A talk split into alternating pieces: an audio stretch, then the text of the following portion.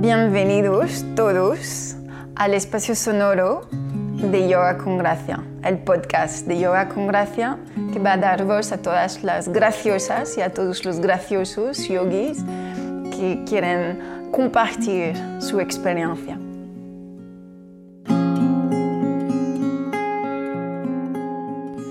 Namaste, graciosos yogis.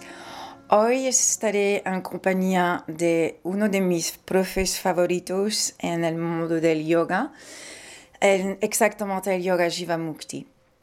Es uh, uno de los embajadores uh, más uh, apreciado y es realmente un yogi urbano, un viajador y la entrevista está en inglés.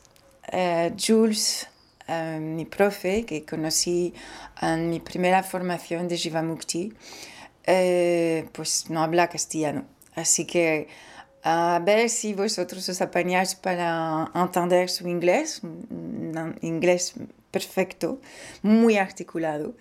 Y en poco tiempo compartió um, su visión del mundo y espero que esta entrevista os pueda inspirar porque él me ha inspirado muchísimo. Entonces, siempre con las ganas de poder compartir las enseñanzas y uh, experiencias, uh, os dejo con este profe Jules en inglés, así oirás la música y su voz.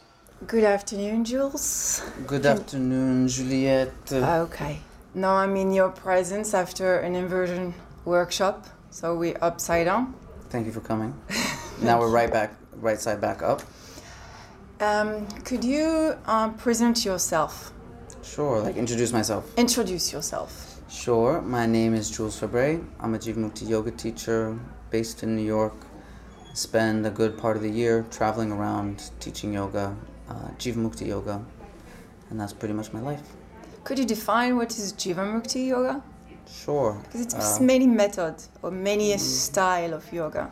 Yeah, the one line explanation is Jivamukti is a rigorous form of yoga where the intention is remembered or reminded um, by the student and the teacher throughout the practice. Um, the goal of yoga being yoga itself. That's kind of the textbook answer. And you could say another way is Jivamukti is a method that incorporates five pillars or tenets ahimsa, bhakti, dhyana, nada, and shastra. That is to say, non harming, devotion, meditation, sound, and scriptural study to form the basis of a yoga practice that is meant to make us more dynamic and active in our social lives, in our political lives, and in our intimate relationships. Thank you. When was your first time you practiced yoga? Oof. Your first yoga class? I'm not sure, but I was probably around six years old. You were six years old, so how many years? That would be this year will be 30 years. Okay. We make the math. Mm-hmm. Did you like that class? I have no recollection of that class my only recollection of that class, I mean, I have vague memories here and there, but mostly there are some photos that I remember seeing. It was taught by uh, David, and it was to me and another young girl from the neighborhood that I lived in, uh, Chloe. I Who's David? David Life is one of the co-founders of Jivamukti Yoga, and also my uncle. Also your uncle. Mm-hmm. Don't tell so anybody. Okay. Mm-hmm. So your uncle bring you to a yoga class. True. Um, yeah, kind of experimentation. Mm-hmm. Mm-hmm. So you don't remember. Um, as a, a, practitioner of yoga, do you feel you have a yoga body, or you? No, yoga body. Yes. What is, what is a yoga exactly? Because you're you're practicing for a long time. Yeah, I'm not sure what a yoga body is. Um, I try to use the shapes that my body takes to reflect on the contents of my mind and how the actions, the thoughts, and the emotions inform my physical body, and vice versa. I would say that I have a yoga body in the sense that it is a body used for yoga. Um, but I wouldn't say that I have a yoga journal body. Okay. I'm not, you know, I'm not on the cover of any magazines, and I don't have the desire to be. And if you check out my Instagram, it's not a bunch of asanas in tight clothes and inspirational quotes. Um, and after that class, it's when you were six years old, you were like practicing regularly, or I was on and off. On and off. I practiced regularly until I was about 13, and then I took a break from when I was 13 to 17. And then around 17, 18, I started practicing more. I did the Jivamukti teacher training when I was 20 or 21. I pretty much started teaching right away. And then I taught a little bit and practiced, but there was a little bit in and out. Um, but I would say full on for the past 13 years. How are your friends or your your yoga teachers or uh, yoga practitioners? What about them? Your friends or no Oh. in the yoga world, or you have friends outside the yoga world? Um, yeah, that's always the interesting thing, right? Do you have yoga friends and not yoga friends? And do you kind of put people who practice yoga up on a pedestal and they are deep and spiritual and smart, and then you have not yoga friends and they are just doing the best that they can? Um, so there's an important aspect for me to remember that more often I meet a lot of people who are very kind and very generous and very patient, but they never consider themselves to be yoga practitioners. And I often meet a lot of people who are impatient, angry, confused, and they are yoga practitioners. Um, so, It's confusion. hmm, It's- it- yeah, it's- confusing. yeah. Well, the people who are attracted to a yoga practice, like myself, are people who feel like they have some things they need to resolve. Not everybody feels that way. Um, so the, yeah, I would say that I have friends that participate more in yoga practices as we define them, and people who participate less. But I try to be careful of labeling them as yoga friends and not yoga friends. Mm-hmm. But some because you you travel a lot, It's true. so you meet very different type of people. Yes and no. I mean, I meet a lot of different personalities, but underlying, it's kind of you start to realize how similar people are, how much everybody wants the same thing, has the same desires, is afraid of the same thing. So I meet a lot of different personalities, but I start to find more and more that I'm meeting the same desires, the same aversions, the same wants, the same needs, um, just expressed in a different language. Talking about like uh, aversion, uh, we just got together like uh, two hours and a half of uh, inversion. Mm. What what is your favorite uh, posture? Um, in inversions, No, in, in, In yoga, general? in, in asana yoga. Um, my favorite um, asana.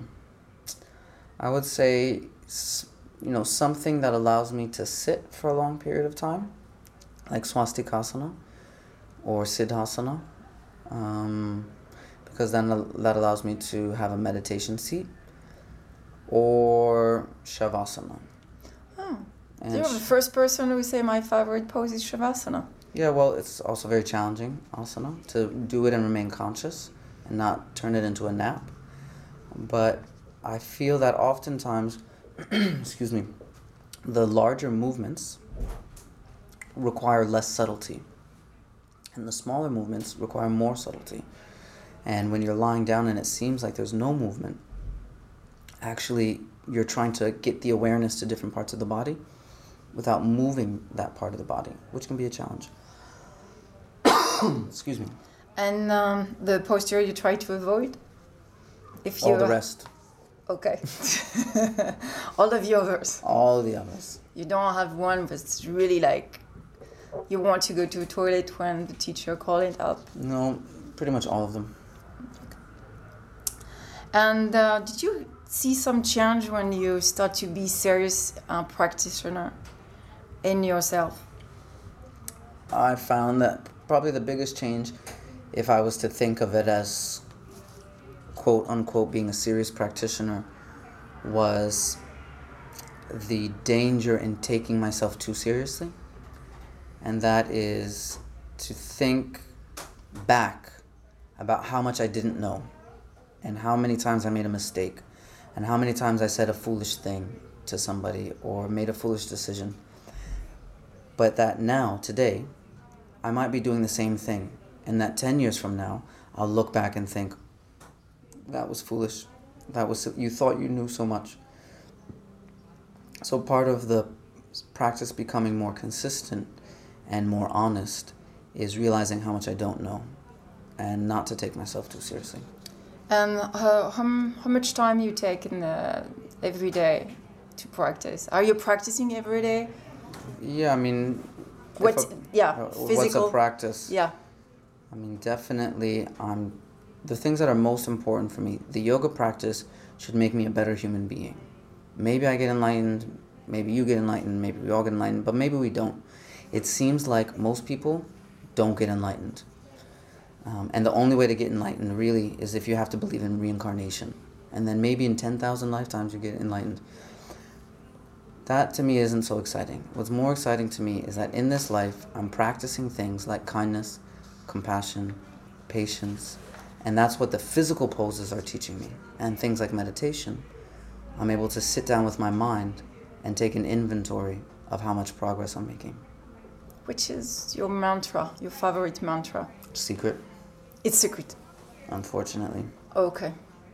Did you have like a, um, a thought you that's coming back all the time, like a, a leitmotif, um, um, magic recipe? Like uh, Sharon Gannon always talk about magic in Mhm, life. she So does.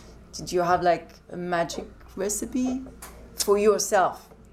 One of the things that I like to contemplate often um, and remind myself is to think critically, speak sweetly, and act compassionately. That is not to accept things just on face value, but to really give them some good thought and experiment with them and see if they're true. That's think critically. Speak sweetly is to remember no matter how much I think I know, to really um, never use my words to create disharmonious relationships. Have true speech, kind speech, uplifting speech. It's very difficult. Um, and then to act compassionately is to cause the least amount of harm, but also to increase the sum total of joy in the world through my actions.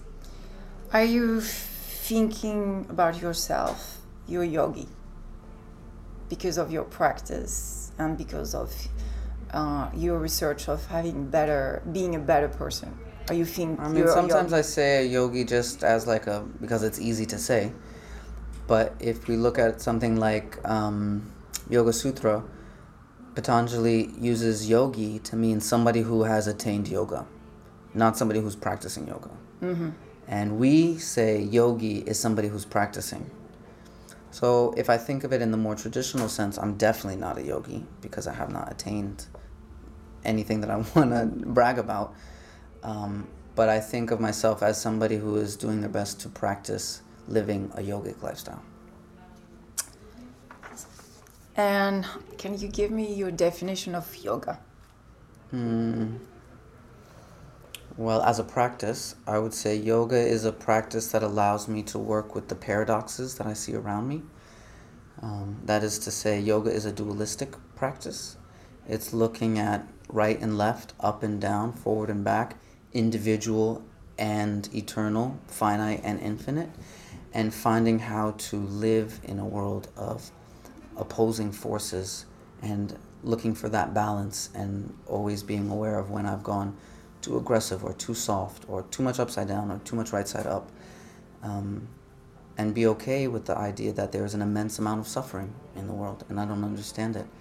Um, while at the same time not being paralyzed by it. What does you, in your eyes, have some grace? What in my eyes has grace? Yeah. Like a physical object or a place or everything?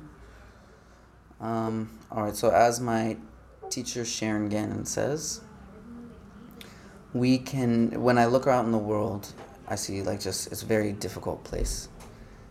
Um, and then there's this idea, people say we can do it together. But Sharon says we are this together. Together we are this. And if I want to see a world without violence, or at least reduced violence, reduced harm, reduced suffering, then I have to find the seeds of those things in myself because together we are this. Just last one point. You're also vegan. True story. Um, That is your action also. You can definitely consider that a daily practice because it's not always easy, it's not always convenient, but I find that it's always the more compassionate thing. If I look at the amount of resources that are being used for this, it's difficult to say that I'm an environmentalist, but then I eat something that causes mass use of resources, pollution of water, use of oil, and deforestation. Um, but then again, I think it's not enough to say that you're a vegan, but it's important to have your actions reflect compassionately. There are a lot of angry vegans, and they are not fun people to be around. There are self righteous yoga practitioners, they're not fun people to be around. If what you don't eat makes you kind of a jerk, then you need to look at that. Um, but if what you're eating is causing somebody to be killed, that also needs to be reflected upon. What you will want to say to conclude a little interview? Peace, love, and vegetables. Thank you, Jules, to Pleasure, be in. Barcelona Thank you for having me. Have a nice life. Thank you. You too. And everybody out there,